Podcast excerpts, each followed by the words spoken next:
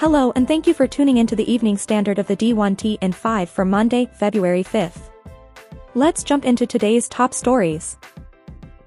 Missouri is the recipient of a $62 million gift, the largest in the athletic department's history, from an anonymous donor, who has designated $50 million for the Memorial Stadium Improvements Project and $12 million for Mizzou's Tiger Fund.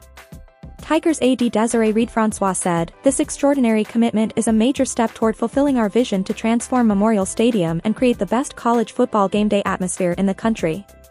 Our pivotal stadium project is not possible without our donor, whose passion for Mizzou's success, coupled with humility, faith and generosity, are unparalleled.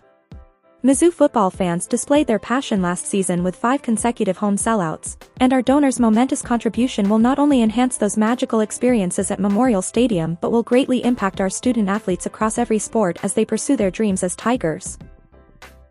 On3's Eric Prisbell cites a prominent source as saying the SEC and Big Ten's formation of a joint advisory group is further confirmation the NCAA has zero juice and that this is all headed toward a super conference model.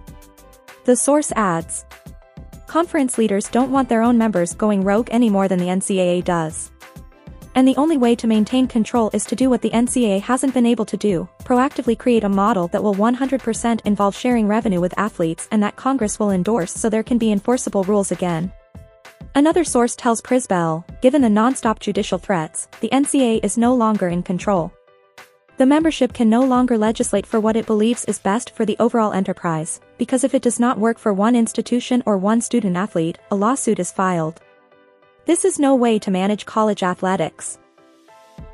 Meanwhile, Encore Marketing President Russell White, who also serves as president of the Collective Association, tells On3's Pete Nakos the SEC Big Ten Joint Advisory Group signals a step in the right direction, saying, the conferences are where so much of the power is, and they've given the NCAA opportunities. It's clear by the announcement Friday that the SEC and Big Ten are just like, okay, maybe we'll just have to do it ourselves. We've seen it moving this way. We're here to work with people. We know the conferences have a lot of the power, and they're realizing it's maybe time to step in and do what they do. White also notes the NCAA has not done themselves any favors over the past couple of years. And look, Charlie Baker inherited a disaster. Mostly it's frustration. There are so many gray areas that don't need to be gray. And there are so many things that the NCAA has had opportunity after opportunity to clarify or to realize, hey, maybe we don't need to overreach here or maybe we need to let this area develop a bit more into a free market. We're not against regulations or guidelines. Collectives aren't. It's more about are they common sense guidelines? Do they put the needs and the rights and the opportunities of the college athletes first? A lot of people in this space realize we need guidelines and partnerships with other stakeholders, but it doesn't have to be overbearing. Honestly, it doesn't have to be the NCAA. Sports Illustrated's Pat Forde analogizes the formation of the SEC Big Ten Joint Advisory Group to a test rocket fired into the atmosphere.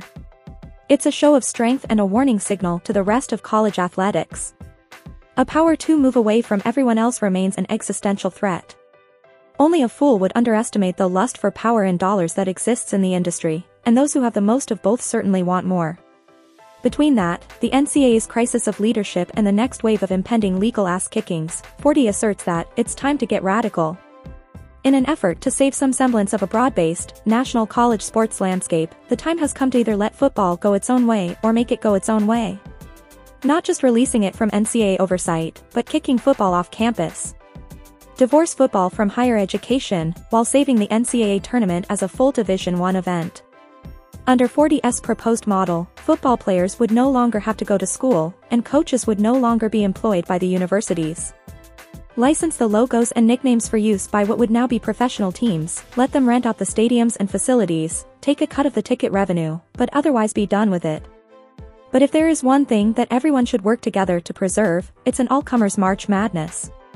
If the SEC and Big Ten break away and try to form their own two-conference basketball postseason, history could and would judge them harshly for ruining the best thing in college sports.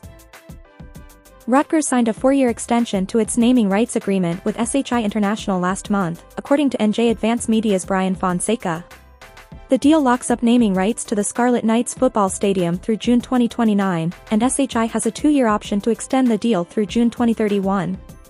The extended agreement will pay Rutgers a total of $11.2 million over the next six years, starting at $1.55 million in fiscal year 24 and increasing by an average of $120,000 each year before culminating with a $2.15 million payout in fiscal year 29.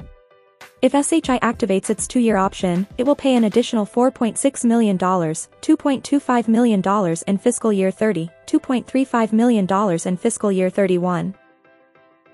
Thank you for tuning in to the evening standard of the D1T in 5 for Monday, February 5th.